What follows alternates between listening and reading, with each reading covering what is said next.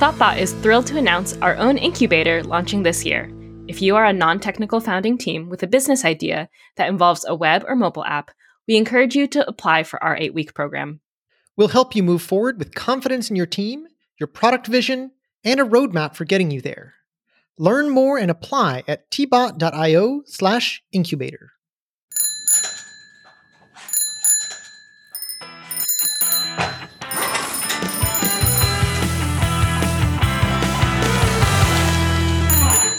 Hello, and welcome to another episode of The Bike Shed, a weekly podcast from your friends at Thoughtbot about developing great software. I'm Joël Quenneville. And I'm Stephanie Mann, and together we're here to share a bit of what we've learned along the way. So Stephanie, what's new in your world? I'm really excited to share that I've been taking this intro to weaving class at a local art studio. I'm actually a few weeks in and it's wrapping up soon. But one thing that I found really cool at the very first class was that the instructor mentioned that weaving was in some ways a predecessor or inspiration to modern computing. And, you know, he said that and I got really excited because surely that meant that I would be good at this thing, at this craft. And then I promptly kind of forgot about it. But I was inspired the other night to look up this history to just kind of learn more about weaving and its connection to computer science. And I learned that, in particular, the invention of something called the Jacquard loom, you know, really led to early computing machines because basically weaving involves threading like horizontal and vertical fibers. And the way you do it, if you thread the horizontal fiber, also called the weft, over or under the vertical fibers called the warp, you get different patterns. And so with the Jacquard loom, this invention utilized punch cards as instructions for, you know, basically binary code, right? And that would tell the loom how to raise and lower those vertical threads, which would then,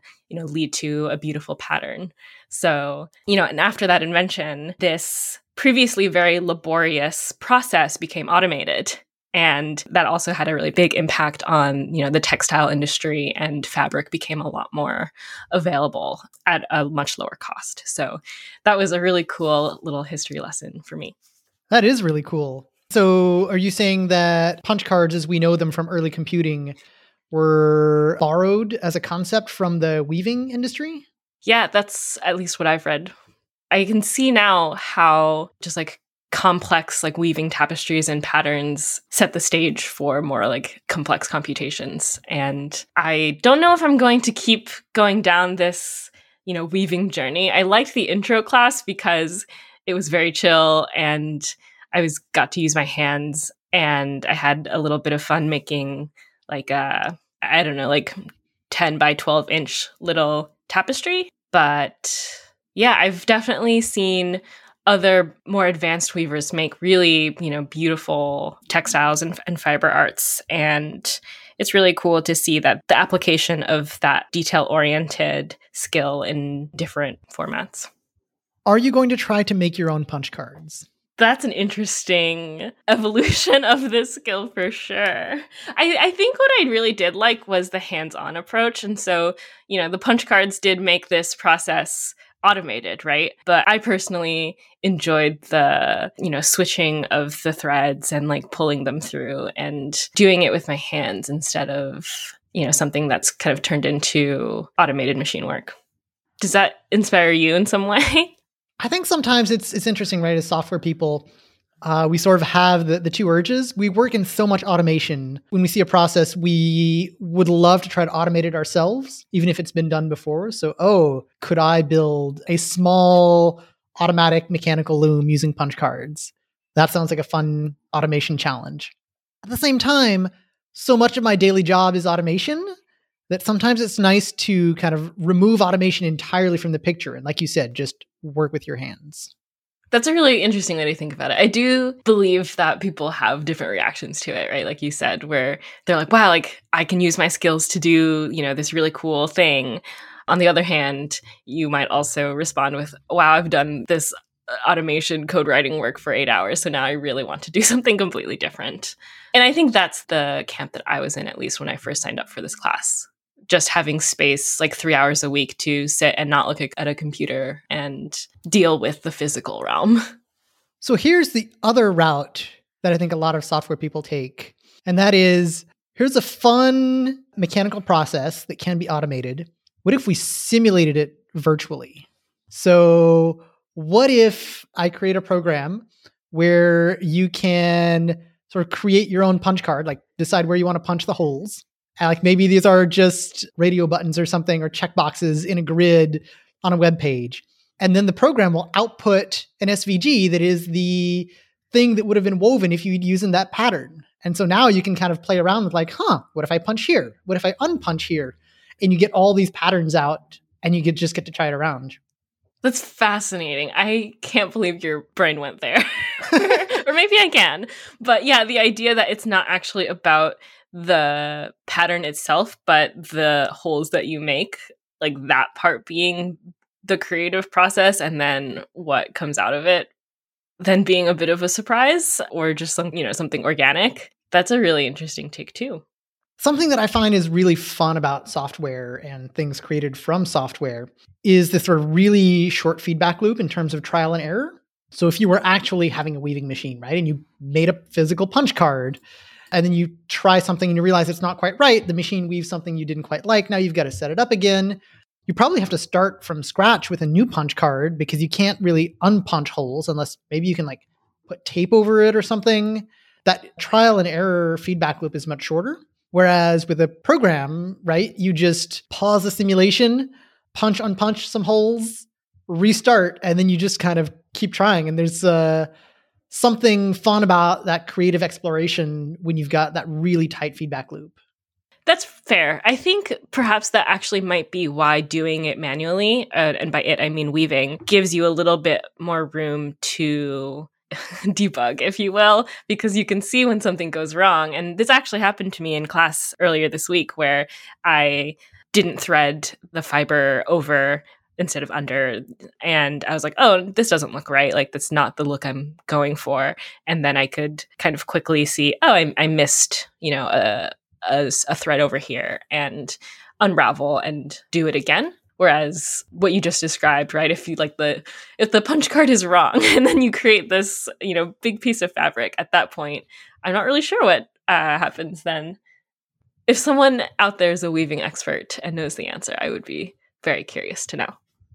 Now I kind of wish we'd had this conversation last month, because in early January, there was a game jam event that happened. It's I think yearly or bi-yearly historically accurate game jam. And they select a theme, and then everybody has to submit a game or simulation or something, interactive program that fits with the theme.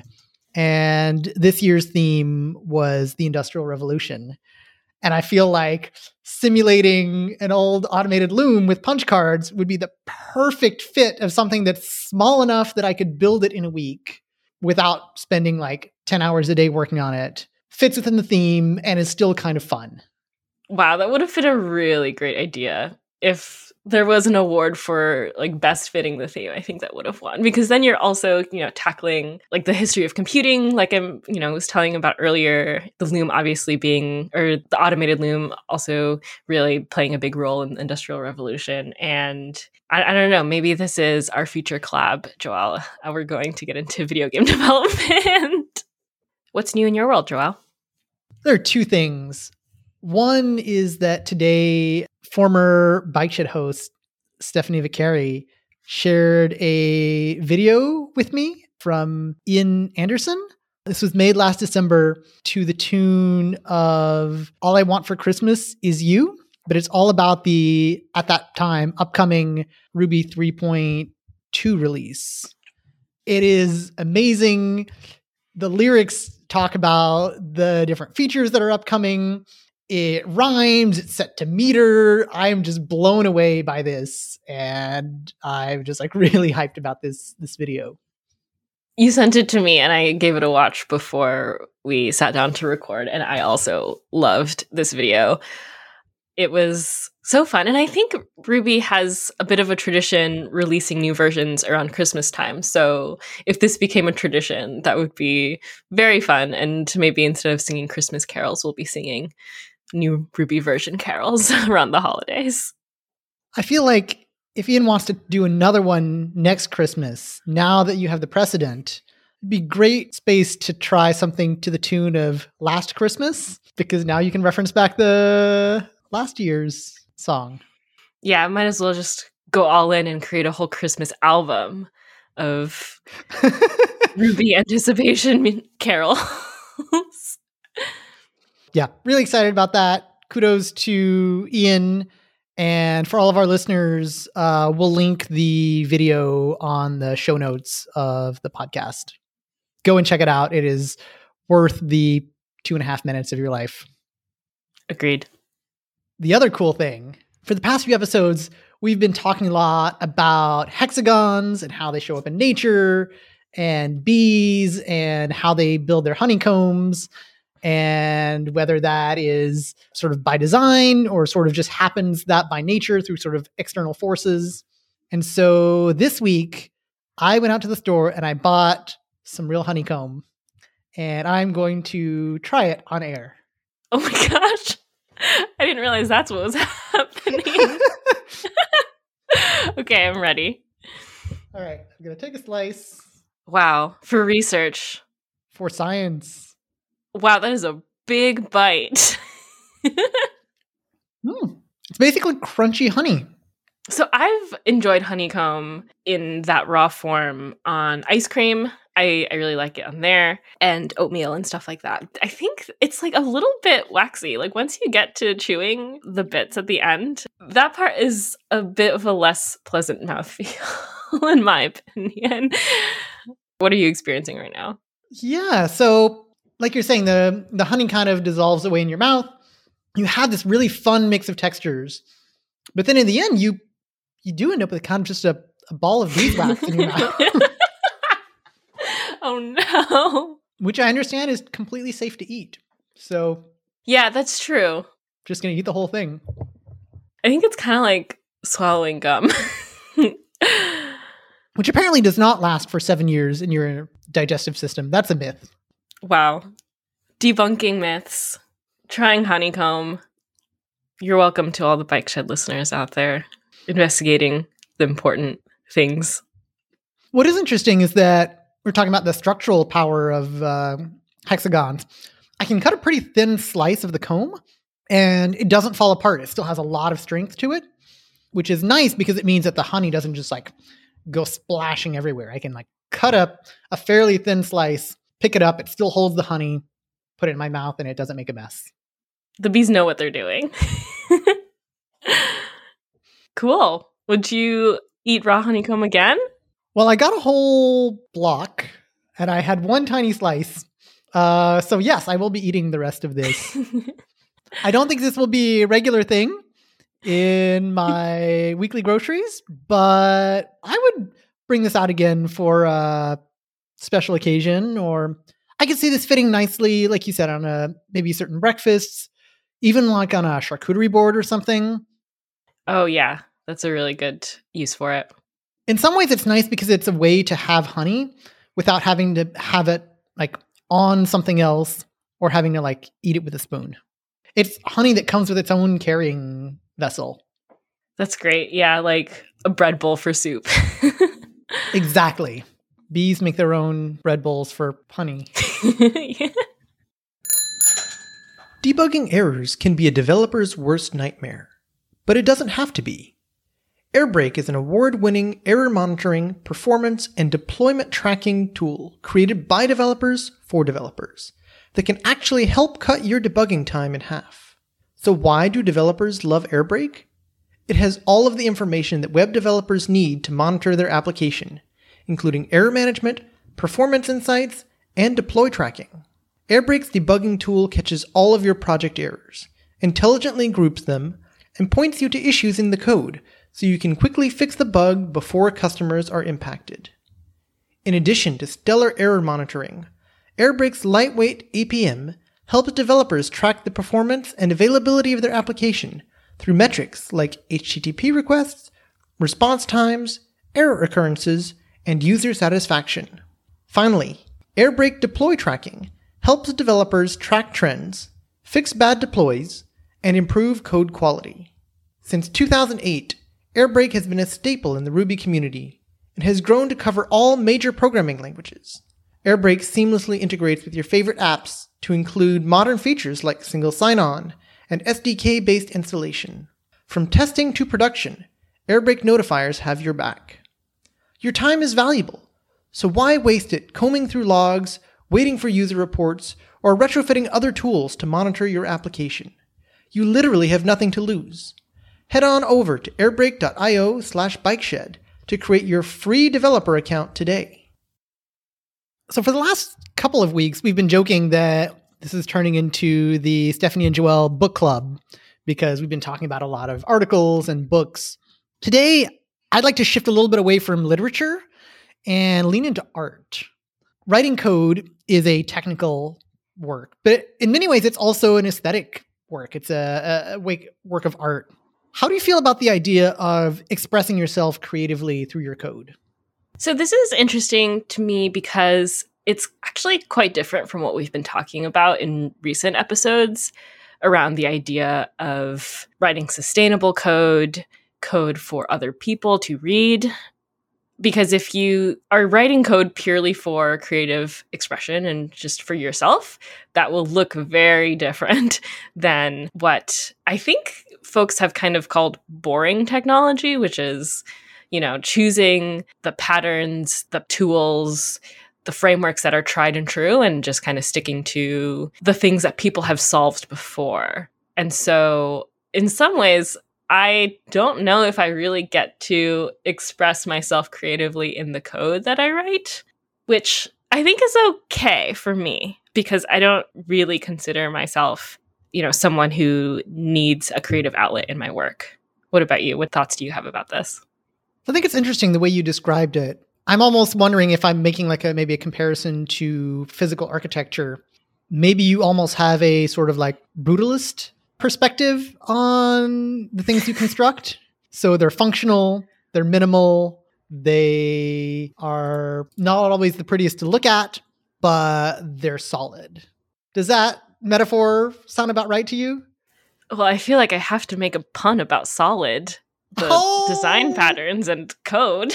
But I think I like brutalist. I mean, the term itself, I don't know if I necessarily identify with in terms of my work and output, but the idea that the code that I do is functional is, I think, particularly important to me as developer. And, I don't just mean the code works, so it's done, but functional for the whatever need I'm solving and also for the people who are working with this code again in the future. I mentioned boring technology. There's a talk that I kind of referencing by Dan McKinley, and you can check out his slides at boringtechnology.club. And he talks about this idea of decision-making and how that relates to writing boring or creative code. And he also references Maslow's hierarchy of needs. And so, ideally, if you're working in an existing code base, all the low-level decisions have been made for you. And then you can kind of traverse the hierarchy and focus your creativity on the high-level problems that you're trying to solve. So maybe you're not necessarily expressing your creativity in the syntax or whatever pattern you're using, again, because a lot of those things, have been solved, but where the creativity comes from is the particular domain or business problem you have and the real world constraints that you're faced with. And how do you figure out what to do given those constraints? I think that lines up a lot with my own experience as well. I think as a newer developer, syntax is sort of the thing that's top of mind. And so maybe trying to get clever with syntax is something that I would focus on more. Sometimes that's trying to get code really short and terse. Sometimes it's because I want to try, can I do this thing with a particular piece of syntax? Or even just does it look pretty? I think now in my code, I'm actually kind of boring with my syntax. I probably, when I write Ruby, mostly use a kind of slimmed down set of syntax and don't use the sort of full expressive power of the language for most of my day-to-day needs. So basic things with objects and methods and blocks, that's sort of the basic building blocks that we get from Ruby, regular conditionals, if, else, and a few other nice things that the language gives us. But in many ways, it almost feels like, I don't know if you've ever seen the Simplified English Wikipedia. No, I haven't. What is that? They're treating it, I think, like a separate language, but it is a version of Wikipedia in English with a more restricted vocabulary to try to make the content more accessible to those that might struggle with more standard English. So it's a sort of smaller subset of English. And in many ways, I feel like a lot of the day-to-day Ruby code that I write is simplified Ruby. Wow, that's really interesting. I think this also goes back to the specialized vocabulary episode we talked about and, you know, is there value in keeping things accessible and, you know, straightforward and boring? But, you know, at the cost of like being able to express yourself with like everything you have available to you. This is a bit of a tangent, I guess. But I grew up speaking Chinese with my parents, but like since then have really lost a lot of that vocabulary. And in some ways, I really struggle with communicating in Chinese because I feel like I'm not able to express myself exactly the way I want to and the way that I can in English. And when I'm talking to my parents, yeah, that's been a bit of a challenge for me because I do really value being able to say things the way that I mean. And I'm not able to have that with my limited vocabulary. So I can also see how people, you know, might not enjoy working within these confines of like boring syntax and boring frameworks. Sometimes it's nice to give yourself a sort of syntactical restriction, but they're very low level when it comes to most of what we do for programming. And I think that's sort of what I've learned as my career has evolved is that programming is so much more than just learning syntax. So kind of like with art, you know, maybe it's nice to restrict yourself to say, oh, can I do something with only a particular brushstroke technique or restricting myself to a particular palette or a particular medium? And that can foster a lot of creativity. So similarly, I think you could do some things like playing code golf, not on production code, please don't, but as an experiment in a side project or just almost as a piece of art. That can be a really interesting problem to solve and give you a deeper understanding of the language. And I'm sure there's plenty of other syntactical limitations you could put on yourself or maybe fancy things you would like to explore and say, well, this is over the top. We don't need to structure it in this way or use this syntax, but I want to sort of push the boundaries of what can be done with it. Let's see where I can take it. That's really fair. And I think it relates back to what I was saying earlier about perhaps creativity when writing software products comes from the constraints of the business, of the, in some ways, physical aspects of development. In the Dan McKinley talk I mentioned about choosing boring technology, he generally recommends against bringing in a new language or framework because of the costs, the carrying costs of doing that and the long-term maintenance to consider. But he instead suggests turning the question on its head and being like, how can we solve this problem with the current technology that we do have? And I think that relates to what you were saying about being able to push the boundaries of a particular medium or tool and in a way that you might not have considered before. Exactly. And I think going back to the analogy with art, sometimes it is nice to restrict yourself to a particular brushstroke or something like that to try to foster creativity. But oftentimes you want to explore creativity in much higher level ways. So maybe you're not restricting things like brushstrokes and color. And instead, you want to explore lighting. You want to explore maybe certain ways of mixing colors. There's all sorts of, I think, higher level ways that you can be creative in art that's not just the mechanics of how you apply pigment to canvas. And we see the same thing, like you were saying, in code, where there's a lot of like higher level business problems. Generally, how do we want to structure large chunks of the code? How do we want to build abstractions? Although that can also be a dangerous place to get too creative in. Yeah, absolutely.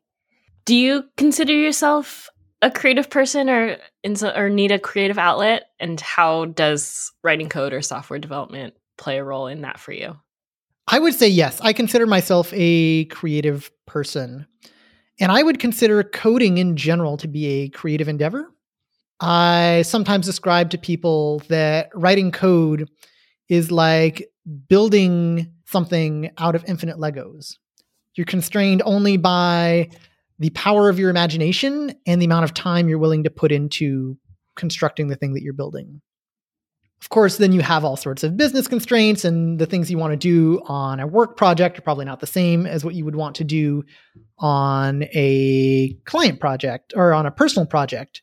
But there's still creativity, I think, at every level. And sometimes even outside of the code itself, just understanding and breaking down the business problem can require a ton of creativity before you even write a single line of code in your editor.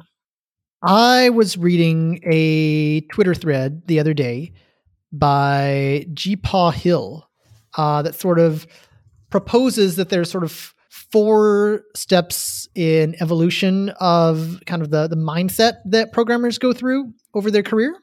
And I'd be curious to hear your thoughts on this evolution, if you kind of agree with it, disagree with it, if that maybe lines up with some of your experience.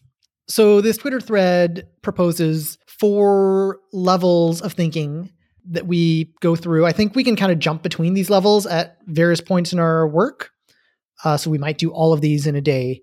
But to a certain extent, they also follow a little bit of a progression in our career. So the first level is thinking in terms of syntax. That's just knowing the characters to type in the editor. The second level is thinking in terms of code. That's thinking a little bit more semantically. So now instead of thinking, oh, do I need if, then curly brace, then close curly brace, now we're thinking more in terms of, okay, I need a branch in the flow of control for my logic here. And at that level, maybe you don't even need to think about the syntax quite so much because you're so comfortable with it, it kind of just fades away. Building beyond that, now you're thinking in terms of your paradigm. So in Ruby, it's an object-oriented language, so you might be thinking in terms of what objects do I need to represent this problem and how do they need to talk to each other? And the sort of underlying semantics of, oh, do I need a conditional here or not? Those might start fading away because now you're thinking at a slightly higher level. And then finally, thinking in terms of change sets. Now you're thinking less in terms of the language itself and more in terms of the business problems and how the current behavior of the software is different and needs to change to get to where we want the behavior to be. I think I disagree a little bit with the idea that it's a progression. And I'm thinking about how when you have a beginner's mind, anything is possible. And in some ways, you know, if you are new to coding, before you have that understanding of like what is and isn't possible, like anything is possible. And so in some ways I've like worked with people who are super new to coding, and the ideas that they come up with for how to make a change. So at that like highest level that you were just describing, you know, in some ways like makes sense, right? Like you can be like, oh yeah, like that actually is like something we can do. And an idea that you might eventually get to from someone more experienced, having followed those like different levels of progression and reaching a place where you're like, I know exactly like what tools or like the details about how to do this. But when you have that beginner's mind and you don't have the details of the how, I think you can still think about those problems at a higher level, and that is valuable. You know, and maybe they'll need help implementing along the way. And I think that that could be a really interesting area of collaboration that perhaps we don't do enough in this industry because it's very, you know, like mentorship focused, where it's like, okay, like, you know, I have more experience and so I'm going to teach you what I know. Whereas if you bring, you know, someone with a totally fresh perspective along, like what ideas can you generate from there? I think we definitely exist in all of these layers every day as developers.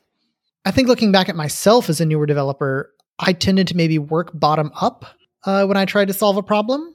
And I think that now I probably tend to work sort of in the reverse order. Start by thinking in terms of changes and then sort of work my way down. And so syntax at that point is sort of the last thing that I'm thinking about. It's really an implementation detail. Whereas I think as a new coder, syntax was super important. Was your experience similar to that, or did you have a very different journey? It's funny that you mention it, because I think when I was new to development, there were so many syntactic things that I didn't understand that I just kind of like blurted out of my brain when I was reading code, and was then trying to latch on to the important pieces of information that I needed to know, which often meant, you know, like class names or method names, pieces that I could grab onto and be like, okay, like I'm seeing that this method then calls this other method or whatever. And yeah, like what you were saying about implementation details falling away, I kind of did that at the beginning of my career a little bit, at least at that like syntactic level. So yeah, I think I'm with you where we all exist at different parts of this framework, I suppose. And that journey could look different for everyone. So we were talking about ways to be creative at higher levels. And one way that I find has been really fun for me, but also really useful, has been bringing in dependency graphs as a tool for design. You knew I had to mention that. We got there in the end. Cool. Go on. I think it's been really good sometimes in terms of like modeling change sets, because dependency graphs can be a great tool for that. But also sometimes in terms of trying to understand what the underlying business problem is and how it might translate into code structures, where things might be tightly coupled versus not. And so drawing it out visually is a really powerful design tool. And because now I can look at it in two-dimensional space, I can realize, oh, I see something that feels like it's maybe an anti-pattern or might be a problem here. There's a cycle in my graph. Maybe we should find a way to break that. Maybe we need to introduce some dependency inversion and break that cycle. And now our graph is acyclic. And so I think that's where there can be a lot of creativity that happens, even when you're not even writing code at that point. You're just sort of talking about how different pieces of the project or even different sub-problems, you're not even talking about it if they're implemented in code, but just saying this sub-problem is related to this sub-problem. And maybe I would like to find a way for them to not have a connection to each other. I'm glad we got back to this dependency graph topic, because I stumbled upon something that I'm curious to get your opinion on. I have been following Julia Evans' work for a little bit now, and she recently released a new zine about debugging.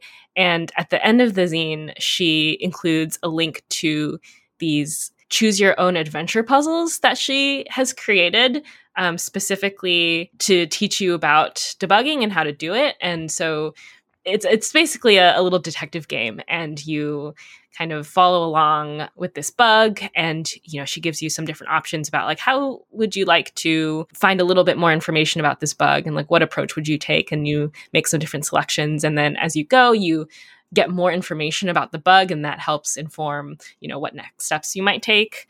And one, I think this is a great example of like a creative project about software development, even though it's not necessarily, you know, your day-to-day work. But then she also uses a tool called Twine, which is for creating like nonlinear stories or puzzles or games. And it got me really thinking about the multi-step wizard we've been talking about, and this idea of like looking at a problem in different mediums. It also reminds me of, you know, if you have a designer on your team and they're doing prototyping, you know, they usually have some kind of user interactivity that they have to codify, right? And they are making those decisions about, okay, like if you are at this step, then where do you go next? And those are all things that you've talked about doing as a developer, like I think at a later point in the feature lifecycle, right? And I'm now just kind of thinking about how to integrate some of that into our workflow. Do you have any thoughts about that? I had one of the coolest experiences of my career when I was doing a front-end project where we were building a like type ahead component that was pulling data from a remote server and then populating a dropdown. And the designer and I sat down and just sort of looked through all the different states that you could be and how you could sort of move from one to another. So it looked like maybe you start, the type ahead is empty. It's just a text box. And then as you start typing, maybe there's a spinner that shows up. And then like maybe you have some results or maybe you don't have results. And those are like two different entirely states that you could be in. And then if you backspace, what happens? And what if something goes wrong on the server?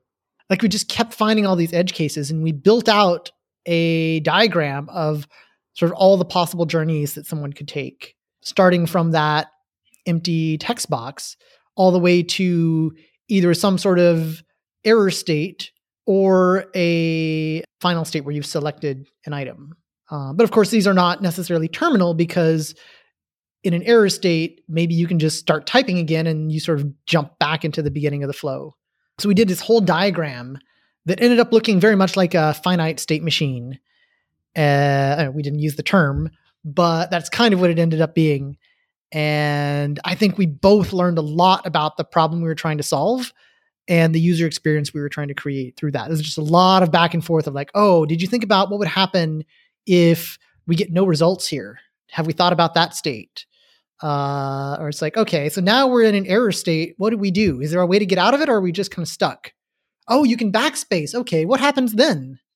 Yeah, I mean, we've been talking about creativity as a solitary process, but I think that goes to show that when collaborating with other people too, that process can also be very fun and creative and fulfill that need outside of the way the code is written.